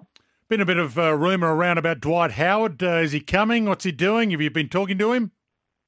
Yeah, we've we've been having uh, lots of conversations with Dwight over an extended period of time, and he's seen value in the strength of the league, and he's still got aspirations to get back into the NBA. Know he's he's playing overseas at, at the moment, but it, has been uh, surprising coming into this role of how many ex NBA players are wanting to come and play in, in the NBL and, and at different stages of their career. Some some have had a short time in the NBA, some have had a relatively long period, but I think it just authenticates um, our view that the the NBL is a really strong league and a great pathway into the NBA. And there has been a bit of criticism that the big men get fouled out a bit in our league. We don't want to criticise the refs, of course, but uh, certainly wouldn't want Dwight fouling out, would we? No, no, it'd be nice to see him on, on court if he does uh, does proceed that way. But um, I, I, think, look, the, the the idea of seeing our stars, um, whether they be local stars, whether they're the next stars or the emerging uh, NBA draftees, or all those people who've had a long career in the NBA, we want to see as many of those stars on court making spectacular plays and providing great entertainment for families. You any closer to nailing down where your expansion venues are going to be and? Uh Will there be? Is there? There's still a bit of talk internationally about where you might be able to get to at one stage. Yeah, there's. Um, it's really exciting actually when you think of all the conversations we're having, both domestically and internationally. We always keep coming back to the three things that we need uh, to be in place: a strong fan support, strong corporate support, and then uh, particularly strong government support from a venues and, and, infrastructure perspective. And so all of those expansion conversations are at different stages against those three criteria. Uh, the international one's pretty interesting, particularly when you start to look around Asia. Uh, the close proximity for us, the, the, similar time zone for broadcast, and the fact that Australian basketball is viewed so highly in those markets. Uh, there's, there's, at the moment a lot of regulations that, that FIBA present us from having teams from those countries come and play in our league, but uh, we're having good conversations with them, and um, who, who knows? Hopefully, over the coming years, you'll see the NBL continue to grow and expand from our current 10 teams, maybe towards that 14, 15 team mark. Singapore, most likely, if it does happen from Asia? Singapore is an easy, um, easy option from uh, logistics and um, ease of doing business there. But you know, when you start to look at some of the other countries around Asia and the role that basketball plays there, you know, you've got uh, Philippines, which is by far and away the most dominant sport. Uh, you've got Indonesia, uh, a lazy couple of hundred million people who love their basketball, as we saw through the World Cup. You've got Japan, who, whose strength in their league is continuing to grow. So even outside Singapore, there's a number of bigger markets that I think could be pretty compelling as well. Great to hear, David. The competition's flying. You're doing a great job and can't wait to see it back in action for the triple header today. We'll talk soon. Sounds great. Thanks for your support, Dwayne. Take care. David Stevenson, NBL CEO, and uh, a quick reminder you can watch every game of the Hungry Jacks NBL on ESPN. And uh, the early game starts at about 5 o'clock Eastern Standard Time today. While I'm doing plugs, big plug for our man Sammy Edmund. Listen to This Is Your Journey on Sunday from 10 a.m. as we look back at our episode with champion Australian swimmer Hayley Lewis All thanks to Tobin Brothers Funerals, celebrating lives, and they're celebrating the life of Hayley Lewis with This Is Your Journey. And Sammy Edmund doing the hosting duties there. Back to wrap it up straight after the break. Great to have so many of your calls and your texts coming through. Always great to have your company for Dwayne's World.